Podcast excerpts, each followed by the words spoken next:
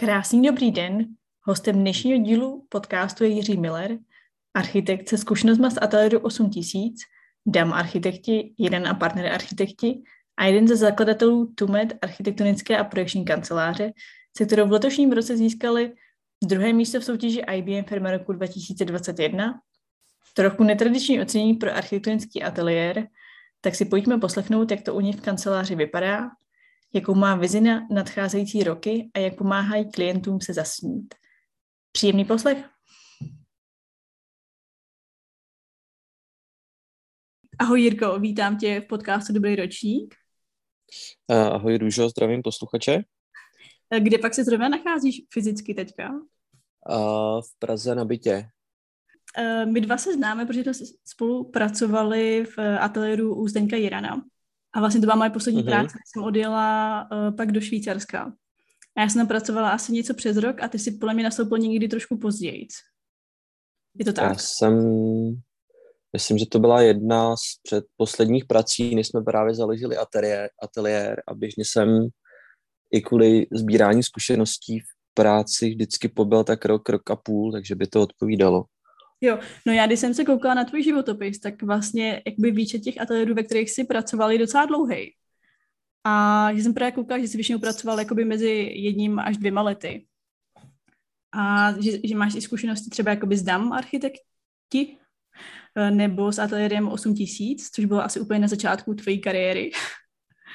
Což bylo hodně zajímavý, protože po Gimplu jsem, myslím, v druhém semestru nastoupil právě do jejich projekční sekce, nebyla to architektura, takže bylo zvláštní, že vlastně s minimálníma zkušenostma a znalostma softwaru si mě tam nechali a byl to takový můj začátek, nebo ta moje myšlenka od začátku, než jsem šel na výšku, tak jsem byl poslední prázdniny na stavbě, aby si člověk fakt ošahal ten obor úplně od začátku nebo vlastně od konce a postupně přes ty projekční práce, přes různý ateliéry, ať už to bylo uh, interiéry, nebo to pak byly už Zdeňka Jirana uh, větší urbanistické celky, nebo potom ta poslední praxe, co jsem měl, tak byly obchodní centra, což bylo fajn, že jsme spolupracovali se zahraničníma architektama, tak vlastně navnímat všechny měřítka, různý typy klientů, ať už to byly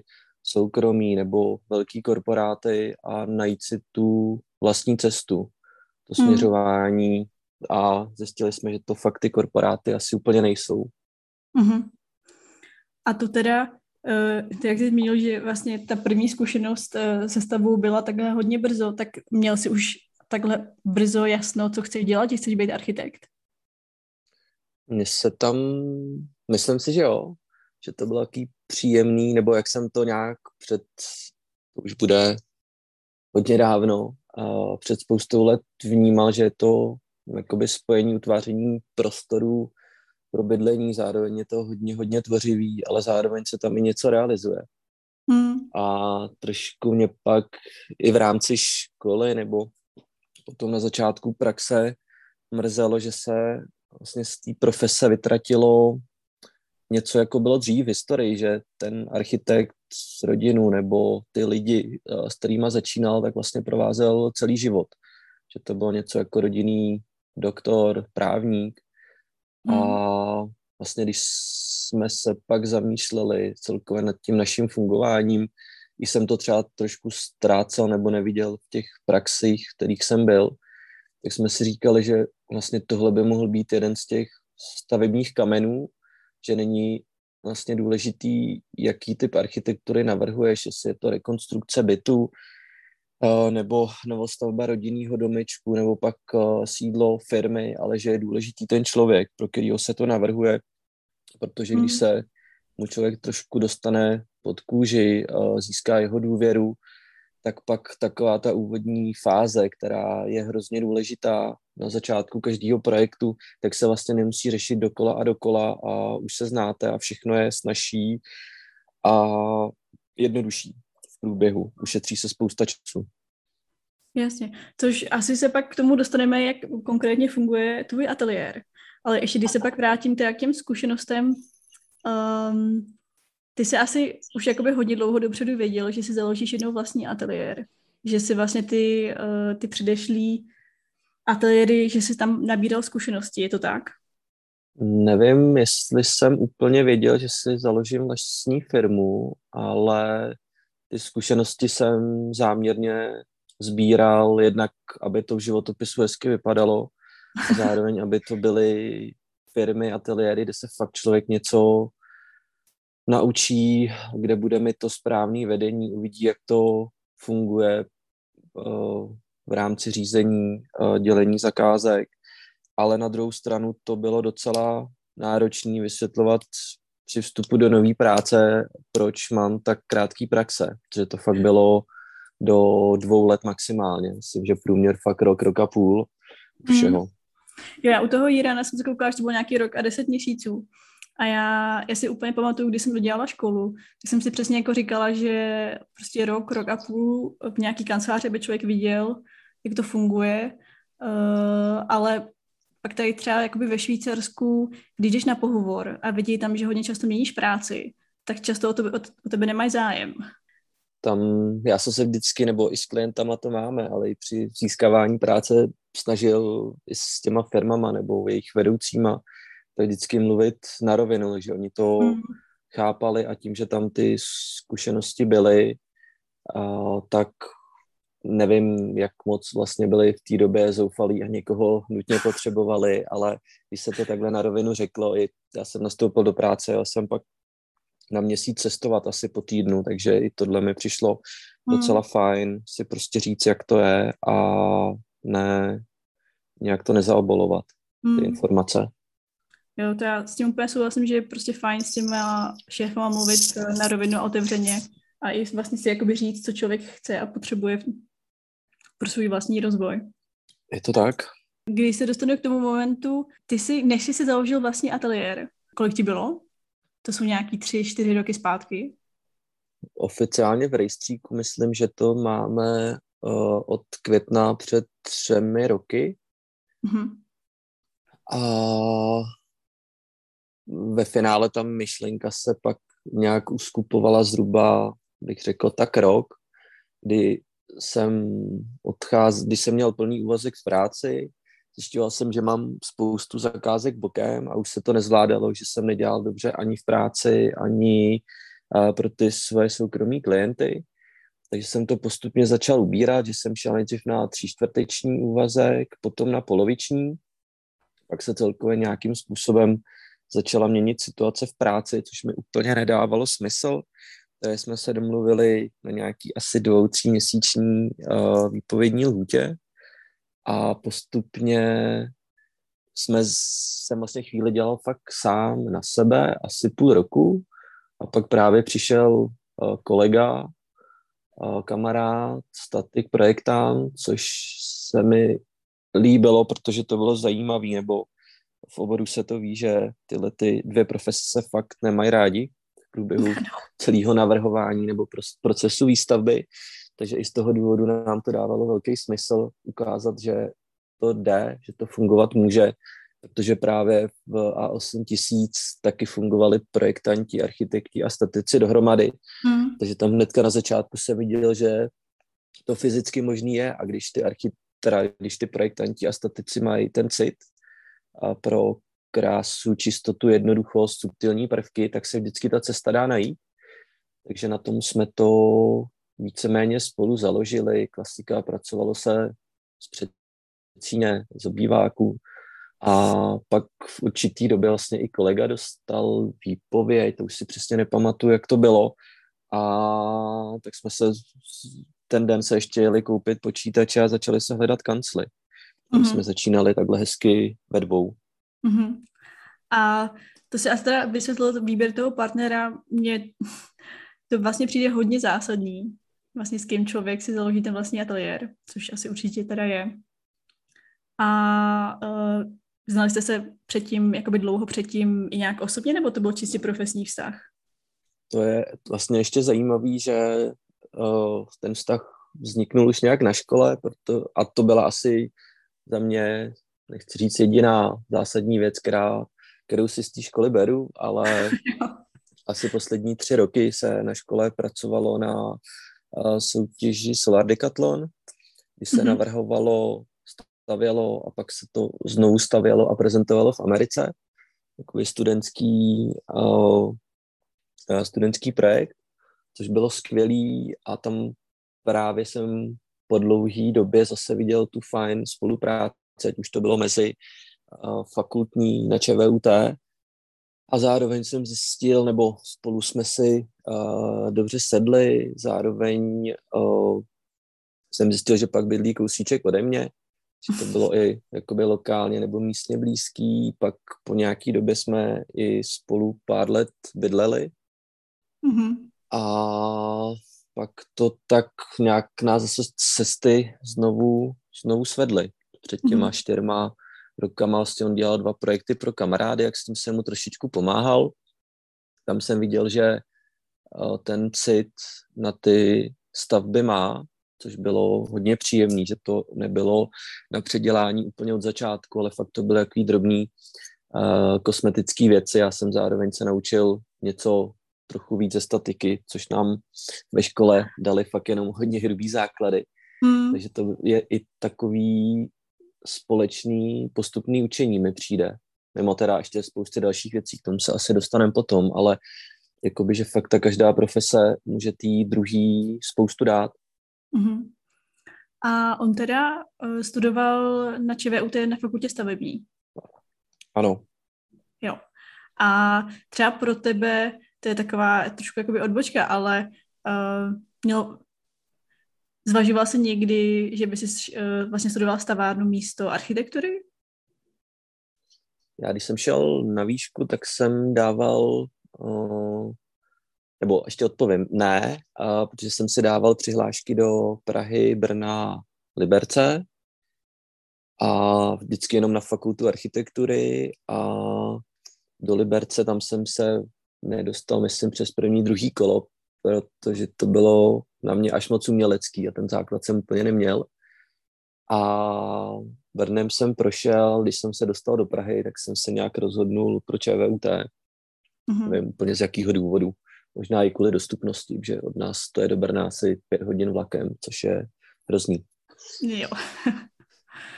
No, já jakoby tak vlastně čím dál tím víc, eh, nebo jakoby často právě jak se o tom mluvil na začátku, přemýšlím o tom propojení jako mezi architektama, stavařema, statikama. A jak je to dost takový jakoby někdy boj. A úplně to vlastně jakoby nechápu a mi to trošku jako líto, že to jako nefunguje líp v té praxi. A... Já ze svého pohledu vidím, že to fungovat může. Já nevím, jestli je to třeba i teďka tou uh, mladou generací, která nastupuje a snaží no. se třeba ty věci dělat trošičku jinak. Protože... musím... Ano. Promiň, povídej. Uh, že je zajímavý, nebo já nevím, to přijde, že to je ta generace dvě nad náma, kdy architekti byli fakt jenom architekti a třeba úplně tenhle ten přesah jakoby do té konstrukce neměli a fakt ty problémy a nepříjemnosti tam vznikaly, protože třeba fakt od, v rámci té studie nekomunikovali se statikem a tím, že je nějak omezený rozpočet, vždycky byl a asi vždycky bude, jenom s pár výjimkama, tak pak vznikají ty problémy, že OK, je to krásný, ale postavím to o 5 milionů dráž a pak je potřeba, aby do toho ten projektant statik zasáhnul, což nedělá dobrotu. Mm. Už na vrub architekta a klient taky z toho pak nemá dobrý pocit, protože dostane na konci něco, co vlastně nechtěl, nebo něco, mm. co se mu tolik nelíbí. Já musím říct, i teď úplně jako zvláštní zkušenosti z mého současného projektu je fakt jakoby důležitý se statikem pracovat hnedka od začátku prostě na tom projektu.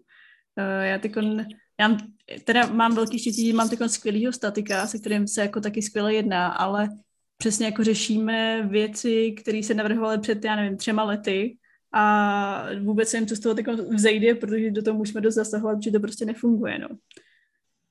Takže... To vždycky jde, ale za úplně jiných podmínek no. a je to pak škoda, no, na tom konci. No, pak přijde, já jako mám hodně ráda jako jednoduchý stavby nebo prostě jako racionální uh, navrhování, když už to tak zjednodušila. a když teď prostě jako vidím, jaký blbosti musíme udělat, aby ta věc vypadala tak, jak se řekl na začátku, tak um, by to jakoby, uh, není tam jakoby nějaká rovnováha mezi tím řešením a tím, jak se to navrhlo no, na začátku. Je to pravda. Takže rozhodně si myslím si, že právě jako ta, vlastně ta užší spolupráce už eh, v počátku toho navrhování je hodně důležitá. A já ráda slyším, že to u vás funguje. Je to, je to fajn, jo, je to i trošičku jiný přístup, nebo už vlastně v rámci té studie hledání toho ideálu, aby, jak říkala, to bylo jednoduchý, čistý, nějak racionální, ale zároveň furt tam byla ta krása, vzdušnost a hmm. zároveň, aby to stálo. Protože je hmm. jasný, že stavba levitovat nemůže. No, to je pravda. A my jsme asi úplně ani nezmínili, eh, jak se eh, vaši kancelář jmenuje. Uh, ta cesta k tomu byla docela taky dlouhá. My jsme to nějak poskládali dohromady, že jsme tím, jak jsme zakládali ve dvou, tak nějaká kombinace jména úplně nedávala smysl. A vlastně už nějakým způsobem od začátku jsme tušili, že bychom rádi překročili hranice Česka a navrhovali i do zahraničí. Zároveň o, nám přišlo fajn, když ten název má jakoby ne tajemno, ale právě otázky, že o, vlastně i podle toho, jak klient a název té firmy reaguje, tak už se dá udělat zajímavý obrázek o něm, jakoby kam to směřuje. Název je Tumet mm-hmm. a jakoby uh, to už podle smíchu jsem poznal, že asi pochopila jeden z těch významů. Jasně. Uh, jakoby slangově tu med.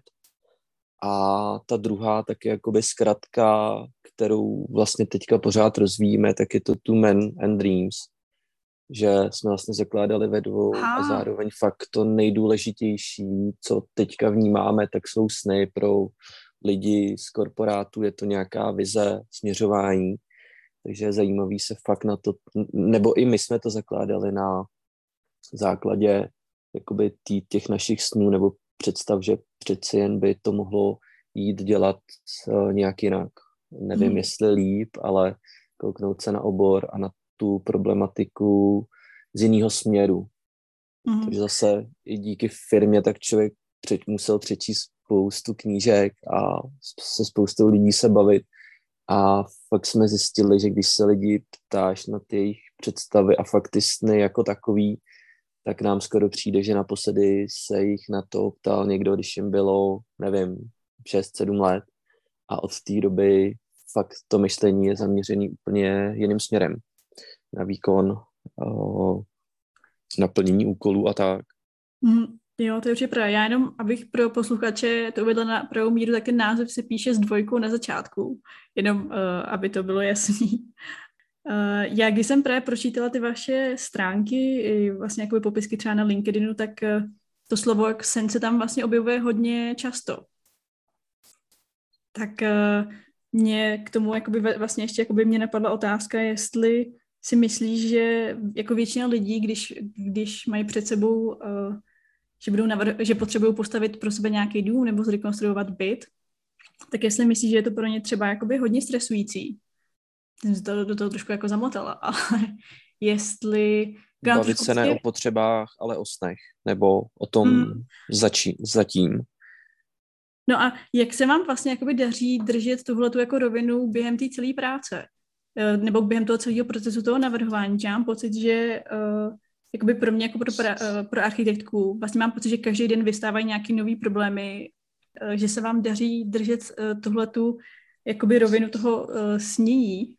Tam to jednak celkově ten proces, nebo máme si myslím docela dobře odladěný ten začátek, jakoby to doptávání se a právě teďka nějak se snažíme s klientů, s kterými to procházíme, protože od začátku jsme viděli, že to je důležitý, ale asi rok a půl, dva zpátky jsme fakt na tom začali nějak trošičku víc a systematičtěji pracovat, takže teďka konečně máme nebo můžeme mít zpětnou vazbu od klientů, co ještě by bylo fajn na tom procesu zlepšit, upravit, protože jsme jim dávali nějaký hrubý data, hodně ve vztahu k těm snům, tak placu, pracujeme s obrázky, aby to nebylo jenom, že lidi řeknou, chci dva dětský pokoje, pracovnu a ložnici, ale aby to bylo hodně i na tom pocitu, na těch obrázcích, kde si procházíme, co se jim líbí, jak se jim líbí, proč se jim to třeba líbí. A ještě zpětně k té otázce to zadání nebo řešení nějaké komplikované situace, protože mi vždycky přijde, že lidi rekonstruují, když teďka pominu covid, protože uh, řeší nějaký problém nebo nějakou životní změnu, ať už čekají uh, dítě, nebo se musí kvůli práci stěhovat, nebo jsou tam nějaké jiné věci a vždycky v téhle době je komplikovaný si říct, uh, pojďme se na chvíli zastavit, sice zadání máte, ale pojďme ještě týden, dva věnovat uh, těm snům, tomu fungování, protože mm. ten problém skončí, ale to fungování toho člověka, jsou to, není, nejsou to jenom sny, jsou to koníčky, je to fakt jakoby to fungování jako takový, tak to bude nějak přetrvávat a nám přijde fajn, když ta stavba, ať už je to cokoliv nebo byt, tak aby jim v tom pomáhala. Mm-hmm. Aby to nebylo takový, že narodí se nám dítě, OK, potřebujeme pokoj navíc, a zároveň a budeme chodit do práce, nevíme, jak to bude, tak nějakou malou pracovnu, kamarádi mají obrovskou televizi, a tak chceme velkou televizi a velkou kuchyň, ale když se s nima pak bavíš, tak u rodinných baráků je to ještě horší, protože mají bazén, no my se vlastně nechcem koupat, ale kamarád to má, tak to chcem taky. Takže pak hnedka na začátku vlastně zjistí, že jednak se jim třeba neušetřili peníze, ale alokovali se někam úplně jinam. Takže oni místo bazénu za milion mají skvělou kuchyň, protože rádi vaře, jak tomu venkovní eh, pec na pizzu a udírnu, protože si to fakt užívají a rádi hostěj, ať už kamarády nebo rodinu. Mm. Ale kdyby šla podle toho jejich zadání, tak jim navrhneš něco, co oni po dvou, třech, pěti letech, až tam budou bydlet, tak zjistějí, že to je vlastně nefunkční vzorec, že je potřeba, nebo že nebo oni, si, oni neuznají, že to třeba byla chyba, ale ne, dobře se jim v tom bydlí. Hmm. Že to je i, a i třeba to prostorové uspořádání potom, nebo fungování, že díky tady tomu uh, u návrhu rekonstrukcí, uh, u návrhu novostaveb je to trošičku jednodušší, ale když jsou potom rekonstrukce, tak uh, vždycky se snažíme klientům ukázat nějaké dvě cesty, nebo tři. Jedna je, že jim nakreslíme víceméně to, co oni si nadiktovali, mm-hmm. a potom uh, něco ideálního za nás, jak jsme navnímali mhm. klienta, jak jsme navnímali ten prostor a z 99% se potkáme někde v prostředku nebo spíše to víc jakoby k tomu našemu návrhu, protože lidi mají hodně zkreslené vnímání, ať už prostoru nebo mm. materiálů, protože se přeci jen to prostředí, nebo to prostředí, v kterým žiju a pracuju, trávím tam hodně času a ne všude je kvalitní. Uh, takže pak je fajn těm lidem ukazovat, co je třeba ta kvalita, že je to ta jednoduchost a kvalitní přírodní materiály, že to nemusí být uh, obývák o 80 metrech čtvereční, že ho stačí třeba hodně prosklít a je to někdy hodně úsměvná cesta a jeden z příkladů, co jsme měli poslední dobou, tak vlastně, když jsme s klientem začínali asi před dvěma rokama, tak uh, posílal takový reference, jsem, že fakt to bylo ošklivý a nevěděl jsem, co z toho vybrat. A teďka po těch dvou letech, když se to zrealizovalo, už se ře, řešily jenom drobné věci, plot a spevněný plochy venku, tak pak poslal dva, tři obrázky já jsem nevěděl, co si vybrat, protože se mi vlastně líbily všechny. Mm. Takže tenhle ten proces změny a je fajn a snažíme se i obráceně. Mm-hmm. Že zase od klientů zpátky si brát jejich myšlenky nebo ty jejich obory a pak tam ty vazby tyto přátelství někdy vzniká docela silný a zajímavý a zase se na tebe obrátí a doporučují a je to fajn. Mm. No, mně přijde, že prostě uh, spoustu lidí si neumí představit uh, vlastně jakoby tu kvalitu, kterou jim ten individuální návrh od toho architekta může vlastně přinést, že jsou jakoby zvyklí vlastně přijmout ty věci tak, jak jsou že vám vlastně je pro ně jakoby těžký se někdy jako nadefinovat, co by vlastně jakoby chtěli, jako když si můžou vybrat, jak by to chtěli, aby to měli. jsme to teďka řešili a určitě to nějakou uh, formou bylo období komunismu, kdy vlastně hodnota člověka byla to si všechno udělat sám. Mm. Uh, protože rozumím sobě, rozumím všemu nebo ne, tak mi poradí kamarád nebo někdo z rodiny. A až teďka nějak poslední dobou a co ty poslední tři, tři a půl roku to vnímáme čím dál tím víc, že lidi tu službu chtějí. Nebo hmm. my, když jsme vlastně začínali a nějak jsme skládali myšlenky ateliéru a toho všeho zatím, že to není jenom o tom, že jsme se s kamarádem dohodli, jestli založíme firmu, ale pak nějak dávat ty firmní vize a hodnoty a nějak tu představu, kam to chceme směřovat, tak původní myšlenka byla lidi přesvědčovat, že chtějí architekta, nebo že ho potřebují, a postupem času, on to bylo asi po roce, tak jsme zjistili, že vlastně to nedává úplně smysl, protože to jsou lidi, kteří do toho dají jenom minimum peněz a není tam schopnost toho delegování nebo té důvěry. A teďka jsme to vlastně přiklopili do té fáze, že to jsou klienti, kteří chtějí architekta a musíme je přesvědčit, že my jsme ti jejich praví partneři.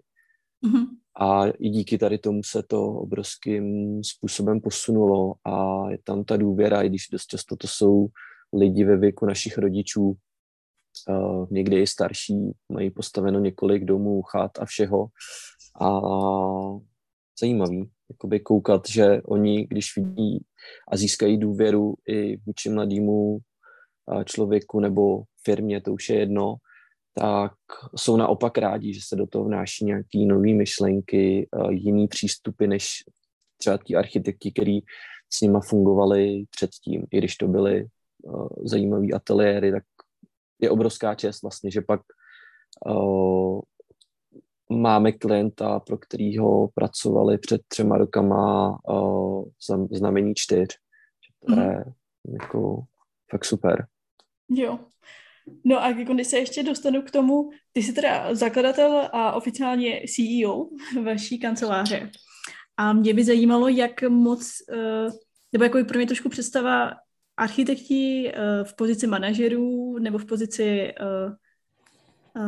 nějakého marketingu, že vlastně úplně na to nejsme jako připraveni a nemáme ty zkušenosti. Tak jestli pro tebe oh. cesta byla, že jsi se vlastně spoustu věcí doučoval a to jsi řekla fakt moc hezky, jak jsem si to nějak poslední dobou uvědomil, nebo nevím, jestli je to věc jenom fakult architektury, ale možná vysoký škol obecně, že fakt studenty nepřipravují na to podnikat, ale na to být zaměstnanci. Mm. Ať už je to prezentovaný jakýmkoliv způsobem, takže bylo fajn, že od začátku jsem si nějak tu praxi dělal sám na sebe, že vlastně skoro při každé práci uh, bylo něco pro kamarády, pro rodinu, že člověk tu představu koordinace na stavbě, objednávání věcí, takže to trošičku bylo, ale ta největší změna fakt nastala, když jsme ze dvou byli čtyři a vlastně každý rok jsme přibírali nějaký dva až čtyři lidi, teďka nás je jedenáct. A asi to nejdůležitější, nebo hm, hodně mi pomohlo, jsme před dvouma nebo dvěma a půl rokama tak zažádali o pražský voucher, což byla podpora z magistrátu z Evropské unie hmm. pro firmy a teďka nevím, jestli do dvou let na území Prahy, což obecně bylo výjimečný, protože se Praha nepodporuje a mladé firmy taky vůbec ne. A tam se nám povedlo získat voucher kreativita, což bylo právě na podporu marketingu, uh, grafiky obecně a tak, což mm-hmm. bylo fajn. A druhý byl právě coaching a mentoring. Mm-hmm. A mhm. díky covidu nám to měli schválit jakoby během půl roku, nakonec se to protáhlo asi na rok a půl, takže jsme ty vouchery měli až v minulém roce, což bylo fajn, že už jsme krok nebo kus cesty ušli, takže pak to, ten posun mohl být větší. Díky kreativitě teďka budeme mít nový web, máme nový, novou identitu firmy, což mě taky strašně pomohlo, že původní logo a fungování, tak jsme si nastavovali my, A mhm. teďka, když sama vidíš, eh, že do toho pustíš odborníky, tak najednou ten posun a chápání firmy a toho všeho eh, byl obrovský. Zároveň jsme komunikovali s eh, marketákama, což nám taky obrovským způsobem otevřelo oči, jak to funguje, jak mm. můžeme ovlivnit vnímání naší služby a našeho fungování, jak se dostat víc mezi lidi, protože po těch, já nevím, čtyřech, pěti letech, tak o, kamarádi už mají postaveno, vyřešeno, rodina víceméně taky. o, ty kontakty na doporučení už se taky nějakým způsobem hmm. omezí a když už nejseš sama, ale už těch lidí je víc, tak je potřeba nějakým způsobem tu práci získávat aktivně. Takže to byla jedna část a, a potom tam byl teda coaching a mentoring, což byla za mě teda obrovská škola, mm-hmm. protože jsem nechápal, když teďka na to kouknu zpětně, proč tyhle blbosti mám psát a dělat a připravovat se, když jsme dva nebo čtyři, že to je vlastně nastavování firmy uh, o daleko víc lidech, až zpětně vždycky mi to trvalo třeba půl roku, rok, uh, jsem viděl, když jsme zase dobrali nějaký lidi, že když to nastavení je, mm. a máme nějakým způsobem implementovaný CRM a je nějak udělaná struktura a to řízení, tak to prostě najednou funguje. Teďka prostě při deseti lidech na fungování na dobrý slovo bychom asi skončili. Jasně. nefungovalo. Takže tohle byla fakt obrovská škola a zase trošku jiný pohled na to fungování, protože i ve škole, i v práci, když jsi v práci, tak tam máš vždycky někoho, kdo za tebe tyhle věci řeší a ty mm. jenom plníš úkoly víc samostatně, méně samostatně, to už je jedno, ale tady fakt už je potřeba to řešit všechno sama za sebe. Za mě to má obrovskou výhodu toho, že si vybíráš, s kým pracuješ. Už to není takový, že jednak spolupracovníky, že už si utváříš tu firmu, druhá je ty klienty, že to není, eh, že za nás vždycky na začátku máme první schůzku, aby jsme navnímali, jestli s tím člověkem to dává smysl, protože to bude práce na rok, dva, tři, eh, pokud to je novostavba, a jestli si nějak padneme do oka, jestli to funguje, ať už lidsky nebo tím, co se mu líbí, aby to byla radost po celou uh, dobu fungování. Hmm. Takže jo, byla to, byly to spousty času, že mimo fungování v práci a navrhování, tak se ještě řešilo jednou týdně, dvě, tři hodinky uh, sezení s mentorem, uh, zároveň nějaká příprava a sepisování všech těch věcí, které byly náročný, protože jsem to nikdy neviděl, uh, nikdy jsem to neznal, uh, spousty přečtených knížek, což asi bylo to nejlepší, co to taky mohlo přinést, člověk navnímával fungování firm, vedení, ať už uh, cokoliv od Apple, Amazon, uh, Ilona Maska, že fakt a zase, když člověk čte tyhle knížky, tak tam je vidět ten sen nebo nějaká ta mm, představa, že chtěli něco no, nějaká vize, trvalo to OK, o pět let díl, ale když to tam bylo a bylo tam to nadšení, tak to pak přišlo. Mm-hmm. I když tomu nikdo nevěřil, takže je to fakt důležitý. Jasný, jsme zase u toho zpátky. I pro tu firmu. Jo, já jak mám takový dojem, že prostě dneska jsou, uh, je prostě jako doba startupů a když někdo zakládá startup, tak jsou různé inkubátory a přesně coaching a tak, ale ty jsi vlastně jako první architekt, se kterým se bavím, že jsi, jsi vlastně jako prošel podobným vývojem. A vlastně mám pocit, že ty architekti si prostě založili vlastní ateliér a e, jedou si to jakoby po svým a všechno si chtějí dělat sami. Tak e, je teda zajímavý to poslouchat, že, že máš i takovou cestu, no. Za mě asi ta cesta, že si to každý ošahá sám, je taky fajn, nebo my jsme to na začátku mm. měli a i teďka se ne vždycky poradím a člověk ty přišlapy občas udělá, ale vlastně pokud je ten support, tak všechno je rychlejší a třeba jednodušší, že mi přišlo fajn a jsem se bavil takhle s jinými kamarády známými, který firmy mají a je fajn mít na uchu kdykoliv uh, někoho, komu můžeš zavolat a poradit se s ním. Protože hmm. většinou to jsou lidi z jiného oboru, s tím já jsem teda bojoval asi úplně nejvíc, protože ať už to bylo po stránce financí, že ty, když nabíráš novýho zaměstnance, tak to není jako, mm, když je to, nevím, do pojišťovny nebo na nějakou obchodní pozici, kdy je to notebook za 30 a Office, ale ty programy jsou trošičku někde jinde, i vlastně ta technika, aby mm. to byla schopná utáhnout. A, a zároveň o, takový ten spát, nebo já nevím, jak to popsat, tak je vlastně hrozně dlouhý. Ale když pak se tě tyhle ty lidi ptají z pohledu jejich oboru, proč to takhle nejde, nebo proč je to u nás jinak, tak vlastně zjistí, že to je stejně jako s myšlením klientů, že je to něco, co tady prostě takhle je a tebe to přivede na myšlení, jak to vlastně změnit v průběhu, jak ty věci dělat jinak, proč takhle jsou, a proč takhle fungují a je to dost jednodušší. Hmm. Takže ale určitě... A... Promiň. A, a že je hodně fajn, že teďka ty startupy vznikají, že to všechno je, že fakt ten support uh, tu je, že hmm. se třeba ty lidi nemusí tolik trápit a dostanou ten ucelený pohled, protože ať kdyby to bylo bez voucherů nebo bez těch podpor startupů, tak to jsou obrovské částky, které je jasný, že ta začínající firma nemá. Že má hmm. sotva na to si pronajmout kanceláře, a starat se o auto a, a nakoupit si počítač a softwary, protože to jsou fakt vyšší hmm. sta tisíce, když to vemu i z pohledu toho, že jsme kupovali uh, mimo klasických autokedů, tak ještě uh, statický softwary ze zahraničí. Mm-hmm.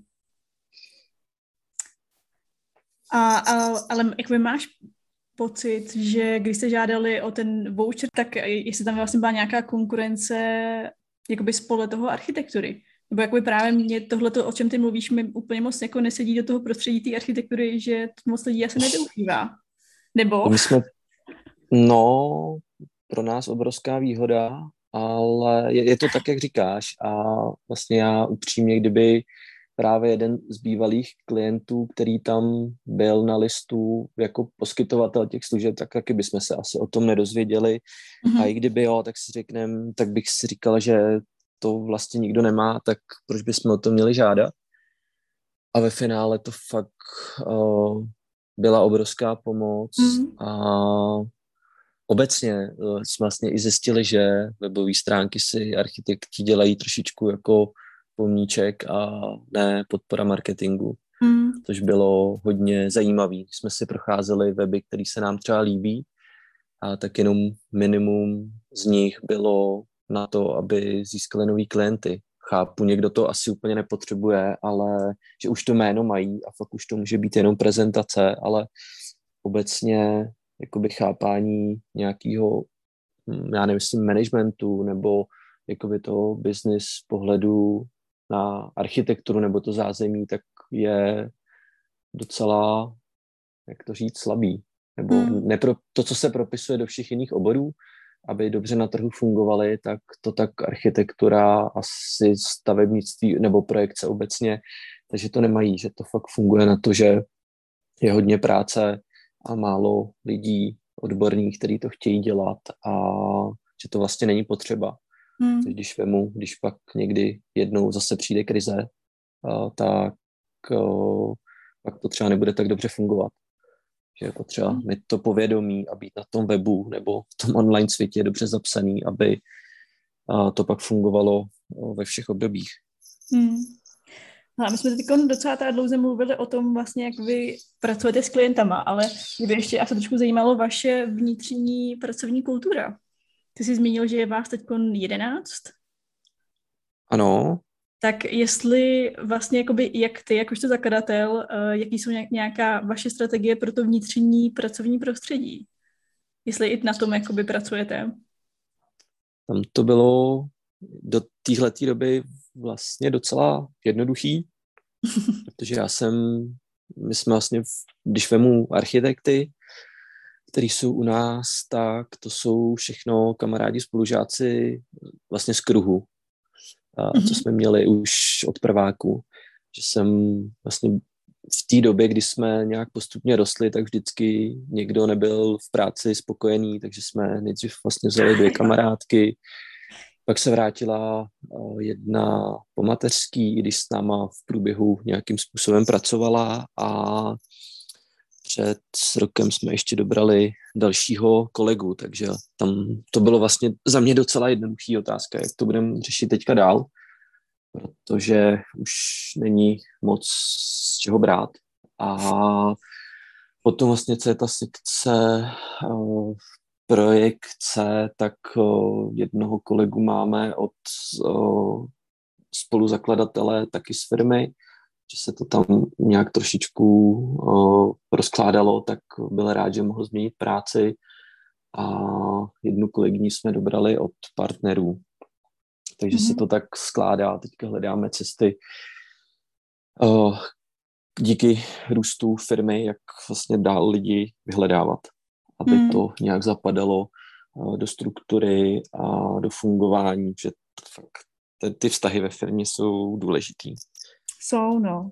A tak asi ty, jak to popisuješ, tak tam jako funguje nějaká synergie, že jste vlastně jako by lidi ze stejného těsta i vlastně i jako věkově. Ale podle mě je teda hodně velká alchymie právě jako najít lidi zvenčí, se kterými, který si jako spolu sednou a dokážou spolu spolupracovat. Tak můžeme dát další podcast dva roky a uvidíme, jak to funguje. No. jo, jo, jo. Určitě, no. Jestli se šláplo správným směrem a funguje to i takhle nezávisle, ale věřím, že jo, že v kontaktu i s mentorem jsme vlastně celou dobu, i když teďka trošičku mý, on zároveň má agenturu na HR, na skánění lidí zaměstnanců, tak si myslím, že i tohle to bude velká podpora mm-hmm. potom v průběhu a v růstu. A ty, jak jsi teda sám zmínil, že za dva roky dáme další podcast, tak uh, máš nějakou vidinu toho, kam si chceš za ty dva roky uh, dostat? z, pro, eh, z profesního hlediska? Jsme si to právě s kolegou teďka nějakým způsobem aktualizovali, že první vize jsme skládali někdy před těma dvěma a půl roky na s výhledem na nějak dva až pět let, nebo tři až pět let a bylo na jednu stranu úžasný, že ty vize, které byly třeba na těch pět let, tak jsme splnili za takhle krátkou dobu, ale na druhou stranu to pro mě bylo takový nepříjemný, nebo že to byly hodně smíšený pocity, jako kam dál, kam to nasměřovat ještě, mm. a kam se můžeme posunout. A právě teďka s poslední projekt, nebo věc, kterou teďka máme v hledáčku, tak je nějakým způsobem přesáhnout právě hranice republiky, což se nám teďka podařilo připravujeme nějaký projekty, něco do Polska, teďka mm-hmm. příští rok pojedeme Rakousko a další země. A vlastně výhoda je, tím, že to máme, že máme v rámci ateliéru široký záběr od architektů přes projektanty a teďka se nějakým způsobem víc zaměřujeme na dřevostavby, protože i já z pozice architekta nebo celého toho procesu jsem zjistil, že to má fakt spoustu výhod, ať už je to to, že fakt člověk žije v přírodním prostředí nebo v čistém, mm. bez lepidel a spousty jiných věcí. A je to rychlý na postavení a teďka jsme si, nebo ještě si procházíme naší první realizací, díky ní jsme zjistili a vlastně si pořídili i pětiosou frézu na výrobu. Takže jsme to trošku rozšířili, nebo ta naše myšlenka byla dávat klientovi plnou službu, vlastně od těch snů až po to nastěhování přes právníka, ideálně mít někoho i na úklidy, aby se to lidem dalo poskytovat. A právě asi po těch dvou letech jsme zjistili, že to ten největší nedostatek je právě pro tu realizaci. Mm-hmm.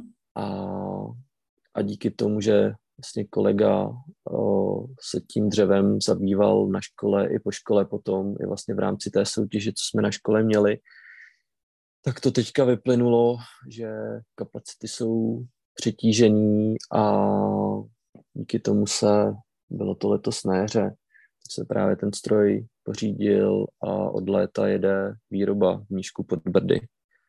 Aha, tak ale, takže, že byste vlastně vy se, uh, rozšířili ještě se takhle přímo do té realizace. Je tu nějaká myšlenka, kterou Zajímavý. se právě budeme zabývat příští rok s tím, že je další pilotní projekt něco jenom menšího do, do Rakouska. Mm-hmm. Takže uvidíme, jak to bude. Kontakty se nějak snažíme rozšiřovat a získávat dál, aby, aby to fakt fungovalo, protože rádi bychom ty služby dávali a zároveň se mi líbí, že pokud budeme navrhovat i do toho zahraničí, tak ať už pro nás nebo pro zaměstnance, tak je fajn si vyjet na krátkou brigádu, spojit to s výletem, s cestováním, ať už by to byla Skandinávie nebo i to mm. Rakousko, Německo, že už je to fajn. Pokud nás tam nějakým způsobem dostanete, tak určitě není problém. OK, OK. Je to krásná. A že za mě to je i fajn, že jsem teďka poslední dobou přečet asi dvě nebo tři knížky Tomáši Baťovi a vlastně lidem ukazovat fakt ten obor nebo to, co navrhují v celém tom procesu, takže ve finále by bylo fajn, kdyby každý, kdo bude navrhovat, tak si fakt tou fází té realizace, i kdyby jenom na chvilku prošel, aby viděl ty detaily, ty návaznosti a celého toho procesu, aby se nenavrhovaly nesmysly nebo věci, které jsou i na tu realizaci třeba náročný. Mm. I když ne, ne na materiál, ale na ten proces, nebo fakt fyzicky se zjistí, že to nejde a musí se hledat cesty. Mm. Protože zděná stavba v tom detailu vůči dřevostavbě, tak detailů můžu dosáhnout stejný, nebo toho vzhledu, ale ta cesta k tomu je jiná. Prostě pracuje hmm. to jinak, jinak se to skládá a to jsme si teďka nějak zkoušeli, že to jde. Hmm. Musí se nad tím jinak přemýšlet. No, já teda musím říct, že mně velmi často chybí nějaká zkušenost pořádná z, z té jakoby praxe se dřevem nebo prostě s cihlou a taky trošku přemýšlím. si dovolenou a můžeš, no, hele, můžeš jako, dorazit někdy. Jako neříkej to dvakrát, jo. Vidíme, no. Že i, i takhle naši dodavatele, jsme osazovali vlastně americký světlovody mm-hmm. na tu stavbu a když viděl výrobu, tak taky jako spousta dalších zmiňovalo, že by si rádi udělali, že si vemou dovolenou z vlastní firmy a půjdou na brigádu k nám. Je to fakt voní po dřevě. V finále je to těžší práce, ale je krásná a voňová mm. po celou dobu, pokud neprší no. a nemrzne venku. Hele, já mám starší ségru, která právě ona žila nějakou dobu na Islandu a od té doby má, před, má jakoby sen, že si chce postavit sama vlastní nějakou dřevěnou boudu. Tak já myslím, eh, až se to bude eh, blížit k fázi nějaké realizace, tak se s váma asi spojím. Ale hlavně, ať to nestaví úplně sama. Jo, jo, jo to snad ne, no. Hele, tak jo, tak eh, já ti moc krát děkuji, že jsi udělal čas. Já Bylo to moc za fajn. pozvání. Měj se hezky. Děkuju a hezký den.